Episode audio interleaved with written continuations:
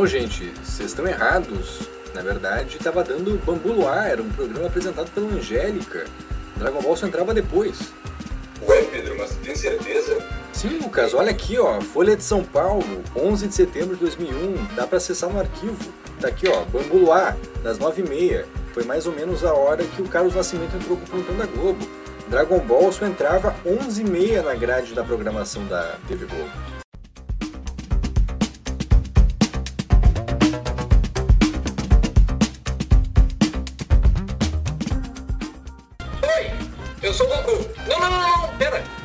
Eu sou Bolívar Cavalar. Eu sou o Lucas Keski. E eu sou o Pedro Aldi. E esse é o quarto capítulo da série Conversa Humanista, que aborda as sete características do ciberjornalismo. Esta série é organizada pelo professor Felipe Moura de Oliveira, especialista em ciberjornalismo e docente da Universidade Federal do Rio Grande do Sul. Olá, professor. Opa, tudo bem? Pedro, Lucas, Bolívar, um prazer conversar com vocês aí, discutir um pouquinho dessa característica tão importante para o ciberjornalismo, que é a memória. Prazer é nosso, professor.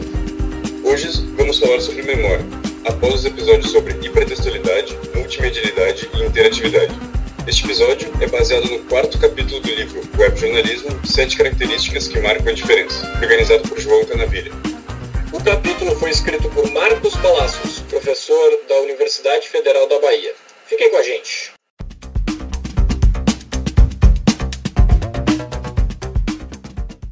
Antes de começar, vamos conversar sobre a importância que nós enxergamos na memória para o jornalismo. Lucas, o que tu pensa a respeito? Bom, Pedro, sobre a memória do jornalismo, creio que seja algo não necessariamente é para isso que ele é feito, digamos assim, ele é feito para ah, o critério principalmente das notícias, é muito importante, quem sabe, como uma segunda função, mas que é quase tão nova quanto a primeira. Bolívar, o que tu pensa sobre isso? É muito interessante também ressaltar a, a relação que o jornalismo tem com, com a historiografia, com a história, e, e a relevância que ele tem na, no, como documento formal de, do, do, que aconteceu e como pode ser uh, agregado aos conteúdos e às pesquisas de história. Professor Felipe de Oliveira, qual a sua opinião a respeito? Então, acho que vocês já destacaram algumas das questões que, na minha avaliação, são as mais importantes e acho que a gente vai desdobrando a conversa aí ao longo do episódio sobre algumas delas. Eu queria chamar a atenção só para o jornalismo como fonte histórica mesmo, né?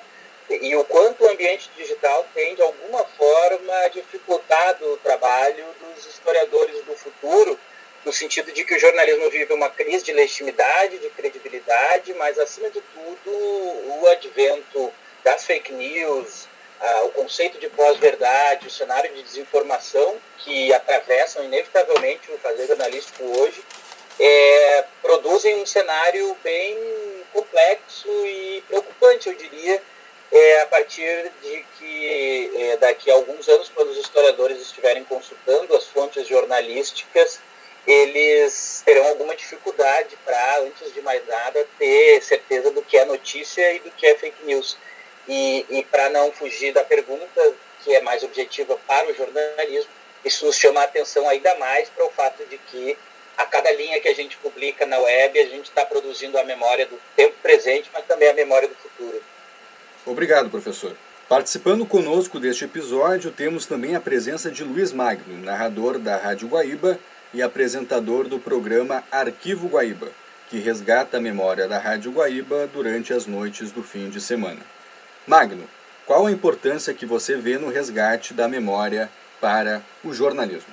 Eu imagino o resgate jornalístico em rádio, televisão e mídias digitais de suma importância, porque nos mostra o como chegamos até aqui, o porquê chegamos até aqui. Nos mais diversos períodos da história, especificamente do Brasil, a importância da comunicação, os momentos de liberdade, os momentos de censura, os momentos em que nos tornamos a sociedade deste 2020, o porquê de chegarmos a 2020 dessa forma. Este ano completou 70 anos da presença de televisão aqui no país. Pouco se fez. Eu vi alguma coisa na TV Cultura, alguma coisa na TV Globo, em rádio, nada. Evidente. Poderia se fazer alguma coisa em rádio sobre a televisão, até pela idade, pela data significativa, mas em rádio nada foi feito. Em TV, repito, Globo e Cultura, que eu assisti alguma coisa. E ainda assim, bastante parco aquilo que se tem ou aquilo que foi mostrado. Mostrando, acabaram colocando situações ali de entrevistas, personagens, isso sim, muito bem feito. Agora, muita coisa se perdeu em incêndios de prédios de emissoras, tanto de televisão quanto de rádio. Obrigado, Magno. Outro debate importante é a diferença entre memória e história no jornalismo. Segundo Palácios, o jornalismo produz atualidade e precisa da intervenção de um historiador para transformá-la em história.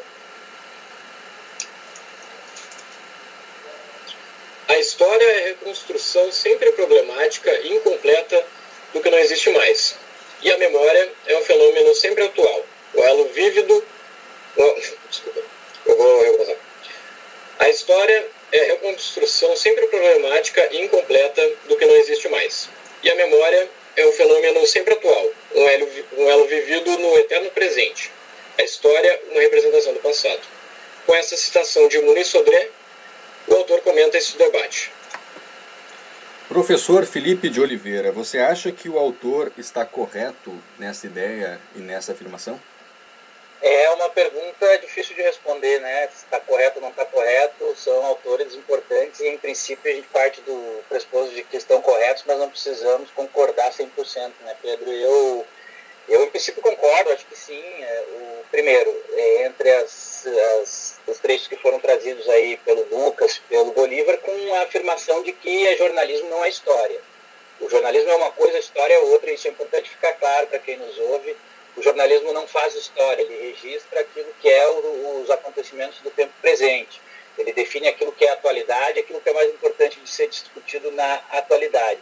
E ele, eu estou me referindo ao campo social do jornalismo a história depois vai checar aquilo que o jornalismo registrou. Quer dizer, um jornal pode ser um documento, pode ser um indício de um acontecimento histórico e a forma como ele efetivamente aconteceu, mas não pode ser o único documento. Essa é uma primeira questão. A segunda, quando o Bolívar distingue a partir do Palácios e do Muniz Sodré história e memória, me parece o ponto para a gente pensar o papel do jornalismo ao produzir memória. Né? Quer dizer, quando a gente vê reportagens sobre os 55 anos do golpe militar de 1964, por exemplo, é, completados em 2019, o que o jornalismo está fazendo é atualizando um acontecimento histórico, produzindo uma memória no tempo presente. Eu poderia ficar a tarde inteira falando sobre isso, nosso tempo é relativamente exíguo e corre rápido, mas é, certamente é uma questão filosófica pensar é, memória. Por quê? Que veja, mesmo as minhas memórias, especialmente aquelas mais tenras, quer dizer, é, de quando eu tinha 4, 5, 6 anos, quando eu começo a lembrar de coisas é, que aconteceram na minha vida, em geral eu não lembro exatamente do que aconteceu, quer dizer, é uma, a memória ela é uma síntese daquilo que aconteceu efetivamente, da minha possibilidade de registrar e da forma como eu estou atualizando isso agora, no tempo presente. Então, eu acho que é uma forma interessante a gente pensar distinção entre história e memória. Quer dizer, história é, de fato, aquilo que a ciência da história nos diz que aconteceu. E, claro, está também sempre submetido à possibilidade de eh, contradições, enfim. Mas acho que é um tema interessante para a gente pensar o que o jornalismo faz. Faz memória, não faz história. Professor, em uma linha semelhante, surge outra questão que é a preocupação em relação ao uso dos arquivos do ciberjornalismo para potencializar revisionismos históricos. Revisionismo histórico que é o ato de se analisar novamente com outro ponto de vista um determinado fato. Então, qual a visão do senhor sobre esses revisionismos em geral e em relação ao uso dos recursos do ciberjornalismo? Como eles podem ser usados para esse fim? É, revisionismo histórico é um tema do nosso momento e não por acaso, né, gente? A gente viu, por exemplo, como eu dizia, em, em 2019, uma série de movimentos contestando o golpe militar de 1964 e a ideia de que teria sido uma revolução democrática, de que teria sido um movimento que salvou a democracia brasileira, enfim. É, por quê? Porque, em geral, as, memórias, elas, como eu dizia antes, elas são sempre uma atualização do que aconteceu com o sujeito que eh, acessa a, essa, a esse acontecimento, né, a essa história e atualiza ele pela memória. É, o, vamos pensar que, por exemplo, no golpe de 1964, a internet no Brasil, sobretudo, não existia e talvez ela fosse, àquela altura, uma uma mera projeção futurística do Júlio Verne ou qualquer coisa assim. É, e, portanto, o, o, que havia de meios eletrônicos em 1964 era a televisão, era o rádio. Em geral, meios eletrônicos que, àquela altura, sobretudo, não estavam tão interessados assim em preservar a sua própria memória e o acesso à tecnologia também para preservação de memória é, não se compara com o que é hoje. Né? Hoje a gente põe qualquer áudio na nuvem, esse podcast que a gente está gravando aqui vai atingir ah, milhares de pessoas do mundo inteiro e ficará, em princípio, hospedado nas nossas plataformas até quando a gente quiser, se não para o resto da vida. Então, eu diria que a gente hoje vive um marco na história da humanidade a partir do, do fato de que estamos produzindo rastros digitais que serão facilmente acessados no futuro, diferentemente daquilo que aconteceu até a década de 90. Então, quanto mais preciso for o jornalismo da sua época, para tentar responder de forma mais objetiva a tua questão, Lucas, mais ele estará contribuindo para uma memória precisa no futuro. É, e aí eu estou querendo dizer o seguinte, que para os jornalistas que hoje trabalham com ciber, sobretudo, é muito importante sempre o registro de vídeo, é muito importante o registro de foto, como sempre foi, mas será importante em breve também a, a realidade virtual, por exemplo, como uma ferramenta que possibilitará ao jornalismo produzir uma memória dos acontecimentos mais precisa e mais fiel em relação àquilo que aconteceu. Como dica, para não me estender, eu diria, quanto mais pudermos nos ocupar da multimedialidade para produzir uma, um registro do tempo presente mais preciso, mais a gente contribuirá para a memória no futuro. O autor apresenta no texto também uh, uma análise sobre os comentários e a interatividade no ciberjornalismo.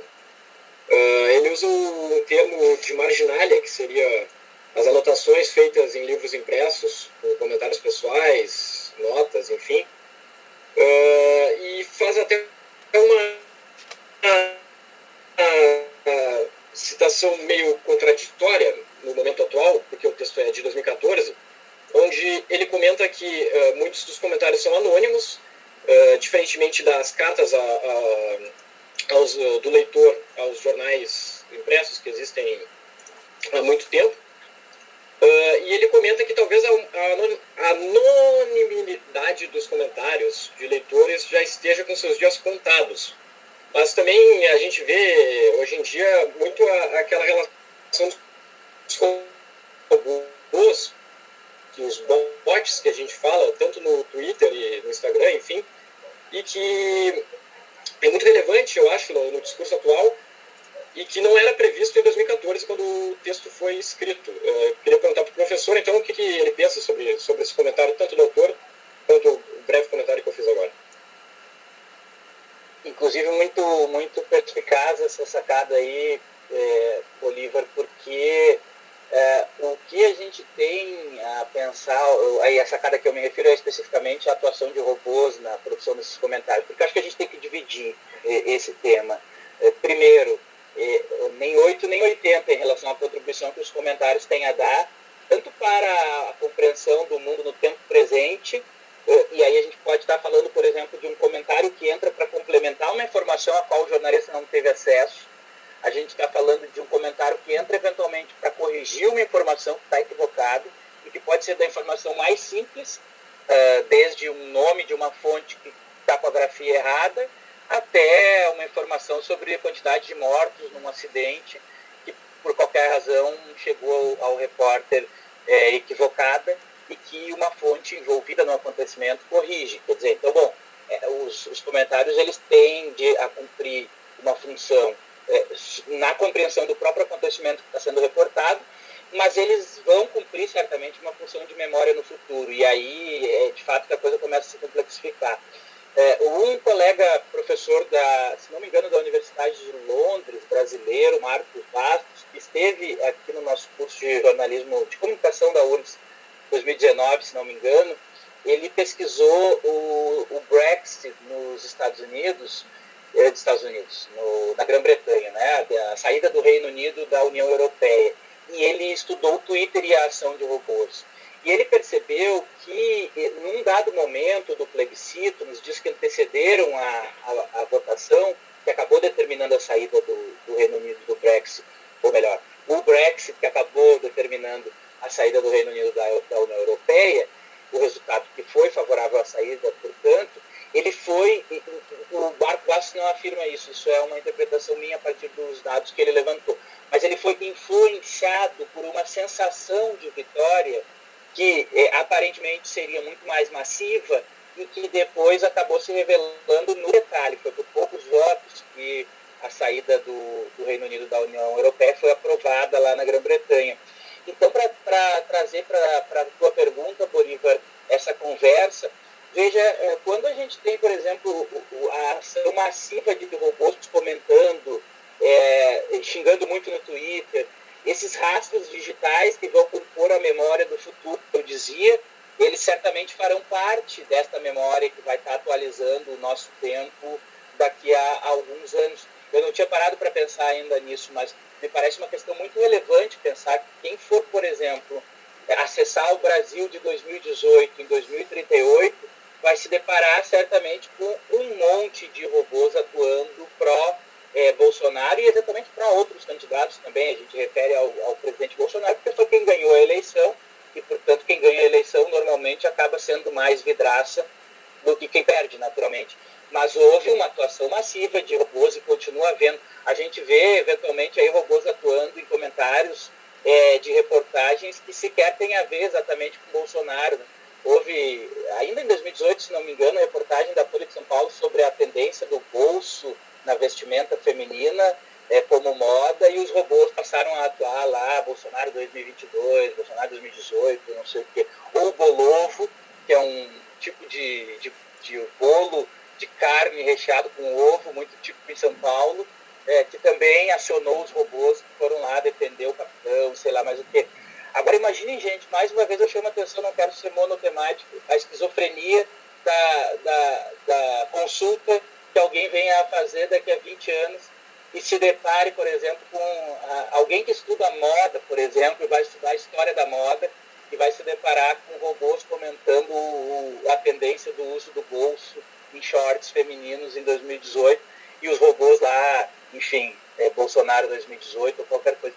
Então, é uma questão muito importante para a gente refletir, Bolívar, certamente, que envolve a produção de memória pelo jornalismo, pelo ciberjornalismo, como que a gente vai resolver é, a situação dos robôs e que complexifica muito também o debate a respeito dos comentários, né?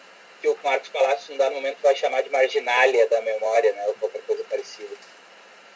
Professor, é, algumas, nesse sentido da, da pergunta que o Bolívar acabou de fazer, algumas medidas estão sendo tomadas por sites. Eu cito aqui como exemplo o Gaúcha ZH, aqui no Rio Grande do Sul, ou The Guardian, na Inglaterra, a respeito de controlar esse anonimato nas redes sociais e a produção desses comentários. Por outro lado, alguma, alguns sites e redes sociais, como por exemplo o Twitter, se negam a aprovar a função editar, porque justamente editar tweets provocaria uma alteração da memória que poderia ser utilizada para fins escusos. Nesse sentido, qual, como os sites e redes sociais podem agir, na sua opinião, para que a utilização de comentários e da replicação de comentários não tenha os efeitos mais nefastos para quem consome jornalismo e para quem consome quem consome jornalismo e para quem consome redes sociais. É, eu acho que a gente tem, que é, separar um pouco essa, é, essas duas, esses dois espaços de produção de memória, Pedro, embora eles é, se entrelacem e não por acaso trouxesse os bons exemplos de Gaúcha ZH, do Guardian na, na Inglaterra, é, de tentativas, pelo menos, de equacionar essa questão, né? É, inclusive a gente, é, fora do ar, falava sobre a onda do, dos TBTs nas redes sociais digitais e o quanto a onda do TBT representa é, uma, uma, certa, uma certa ascensão da memória como elemento é, que determina sentido no, no, no ambiente digital, né? É, a gente quer sempre lembrar as nossas memórias boas, logicamente, eventualmente o Facebook nos lembra de memórias também não tão boas, enfim. Mas uma coisa são as redes sociais digitais, dizer, e a liberdade que as pessoas eventualmente têm de dizer o que quiserem sobre o mundo, sobre o presente, sobre o passado e projeções de futuro. Outra é a interface dos jornais se prestando a é, também serem espaços de circulação de desinformação, eventualmente. Então, eu diria, primeiro, que do ponto de vista dos jornais, não me parece haver uh, nenhuma possibilidade de a gente resolver esse problema, senão com um jornalismo uh, sobre os comentários. Ah, bom, professor, mas isso vai implicar em uh, sobrecarregar profissionais já sobrecarregados nas redações, que vão passar a, ser, a ter a tarefa de moderar comentários. Ponto número um. Ponto número dois, alguém também fará outra objeção, que é isso já foi tentado nas redações as redações já destacaram editores de audiência, editores de comentários, para moderar comentários. É, é, isso, na verdade, revela, esse vai e vem, essa situação de políticas em relação a comentários, revela que o jornalismo ainda não aprendeu a lidar com o ambiente digital e com a expansão da sua atuação, quer dizer, com a expansão da, da incidência da sua atuação na sociedade. Os comentários, eles, repito o que eu já disse aqui nesse episódio, eles podem ser muitíssimo produtivos para a compreensão do que está acontecendo. Mas é preciso que esse comentário entre no fluxo de narrativa do próprio jornal, do jornalismo, e não simplesmente os espaços de comentário sejam livres para o público dizer o que quiser e o que bem entender é, a respeito do que está acontecendo no mundo. Porque, inclusive, as pessoas já têm à sua disposição as redes sociais digitais, seus perfis no Twitter, no Facebook ou no Instagram, para interpretar os acontecimentos ao seu modo. Então, eh, Pedro, eu tentaria responder a tua questão de uma forma mais objetiva, dizendo é preciso de jornalismo hard sobre os comentários e que esses comentários sejam incorporados como parte da narrativa do acontecimento. Nesse caso, um tipo de narrativa que não é jornalístico, mas que também produz informação e também produz memória. E aí vai passar pelo filtro do jornalismo para que finalmente possa compor na interface da reportagem é, uma narrativa que se completa do início ao fim. Uma pequena anedota que, que, eu, que eu, queria contar para vocês, no nosso jornal laboratório aqui da Fabrico Burgs, o portal Humanista, a gente tem comentários e a gente modera os comentários. É, é, certa feita a gente recebeu um comentário criticando é, a reportagem que estava publicada sobre, era uma checagem, na verdade, sobre as eleições de 2018, é, se não me engano, uma checagem envolvendo uma propaganda do PT. E chegou um comentário que era um arrazoado, muito bem feito, de crítica, apontando as contradições da reportagem. E, e a gente foi moderar o comentário e se deu conta que, na verdade, a pessoa estava criticando um comentário da reportagem. Ela não estava criticando a própria reportagem a reportagem fazia aquilo que o segundo comentário dizia que ela deveria fazer. E, e, o comentário é que trazia outras informações, até não checáveis, mas que a gente avaliou que poderia aceitar o comentário, enfim. É pra, pra só para a gente, a partir dessa anedota, como eu chamei, é, tentar é, concretizar aqui nos nossos raciocínios a ideia de que para o leitor as coisas não estão tão claras assim quanto para o repórter, quanto para os jornalistas em relação ao que realmente é o acontecimento e ao que é o comentário. Enrolei, me enrolei, Pedro, eu queria é, finalmente era dizer, é preciso que o jornalismo volte a dar atenção aos comentários como elemento de produção de memória e volte a dar atenção de uma forma como ele nunca deu, porque ele deu pouca atenção até hoje e fruto disso é que a gente chega onde chegou. Eu vou me permitir, até pelo tempo, não avançar sobre a segunda parte da questão, que seria mais específica em relação às políticas das plataformas de redes sociais, mas para um próximo podcast fica essa, esse gancho. A velocidade das mudanças do nosso tempo e a facilidade de arquivamento resultaram em uma realidade que tudo, em que tudo é arquivado, podendo causar perda de foco na relação entre as notícias mais fúteis e aquelas que realmente importam social, política e historicamente. Também é nessa compulsão por arquivar o máximo possível, buscando atingir, no futuro, o conceito de uma memória congelada no presente. O autor apresenta no texto citado uma passagem de Alice no País das Maravilhas, de Lewis Carroll. Correr com todas as nossas forças para permanecermos no mesmo lugar. Professor, quais aspectos positivos e negativos você enxerga nesta maciça carga de arquivamentos digitais? Bem legal também essa parte, é uma pena a gente não ter mais tanto tempo para destacar, mas tem uma coisa que é básica, quer dizer, o, o próprio Marcos Palácio nesse texto ele nos oferece uma retomada histórica do processo de evolução da memória e ele vai chamar atenção para o fato de que, bom, a escrita é uma primeira tecnologia e a gente vai chegar hoje na nuvem, que nos permite armazenar praticamente todo o tipo de informação que é produzida no mundo e, portanto, também nos permite que eh, recorramos a esse, essas bases de dados como memória. Né? É, eu destacaria, para não me alongar, Pedro, duas principais questões. Primeiro, aquela que é mais positiva, quer dizer, hoje a gente tem registros de vídeo que representam acontecimentos na sua forma mais fidedigna, né, por um signo icônico, que é a imagem do acontecimento, embora não seja o próprio acontecimento, é um registro dele é, em movimento acontecendo, e isso determina, é, claro, vantagens para o exercício do jornalismo e para o exercício do jornalismo a partir da característica da memória. Tanto quanto nos é, é interessante poder acessar a memórias que a gente registrou por meio das, dos nossos perfis de redes sociais digitais. Né? Eu tenho Facebook, por exemplo, desde 2010, mais ou menos 10 anos agora. É, claro que para mim é legal poder ir lá e dar uma olhada no que, que eu estava fazendo em 2010, eventualmente no, quais eram as minhas opiniões compartilhadas naquele momento. Mas tem um outro elemento que também é, pode ser considerado é, prejudicial do bom convívio em comunidade desses é, movimentos que a gente vê acontecendo mais recentemente, inclusive, que são memórias que a gente não gostaria de preservar, ou eventualmente, inclusive, o, o que tem sido defendido mais politicamente, mas também discutido na academia, uh, a ideia de direito ao esquecimento, né? porque a gente produz rastros, repito, digitais hoje de tudo que a gente faz. Quer dizer, é, quando a gente usa o Google Maps, por exemplo, a gente está produzindo a memória dos nossos trajetos cotidianos, de casa para o trabalho, do trabalho para o bar, do bar para casa, da casa para a universidade, enfim. É, percebam vocês que, que tudo isso são dados que estão sendo armazenados e que futuramente poderão ser acionados de forma a uh, eventualmente não, não contribuir muito com as nossas existências, pelo contrário.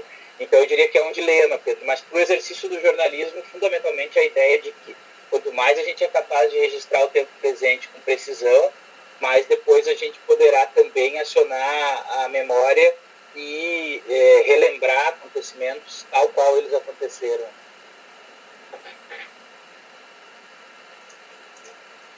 Obrigado, professor. E uma linha semelhante, vale pensar quais são as diferenças entre o arquivamento de informações em rádio e TV em comparação ao arquivamento digital.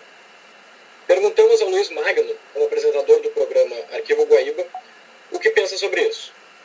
Eu vejo mais isso nas mídias digitais. Existem várias páginas de história, de televisão, seja de dramaturgia, a transmissão esportiva, né, os momentos de transmissões esportivas, uh, bem como o próprio resgate das modalidades uh, em suas páginas. Isso é bem mais interessante em mídias digitais. Eu acompanho bastante, especialmente do esporte, coisas de política também, uh, personagens da política brasileira e internacional. Uh, eu acompanho bastante isso em mídias digitais. Em televisão, confesso que pouco tenho visto, pouco tenho acompanhado. esse tipo de resgate, a não ser, como falei agora há pouco, quanto ao, ao período aí dos 70 anos de televisão no país.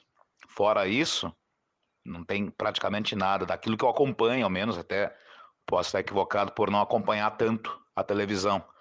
Mas em rádio, aqui no Rio Grande do Sul, salvo engano meu, o único programa que tem um resgate é um que é muito bem produzido pelo Pedro Alt, que é o Arquivo Guaíba, que eu tenho a alegria de apresentar na Rádio Guaíba todos os finais de semana, que traz momentos da história da Rádio Guaíba, evidente, com seus entrevistados, com suas coberturas. O período de parada do futebol foi de resgate também de jogos do passado e teve uma repercussão gigantesca, especialmente ah, as primeiras partidas que a rádio reproduziu, que foram um campeonato nacional do Inter em 75, o campeonato mundial do Grêmio em 83, que tiveram uma audiência e uma produção em torno daquilo, uma comoção em torno daquilo muito grande. Claro, abastecer diariamente uma programação de rádio, até mesmo de televisão, somente de arquivo, não seria tão uh, interessante, não seria, até mesmo do ponto de audiência, tão interessante, porque vivemos, evidente, daquilo que está acontecendo agora, na maior parte do tempo.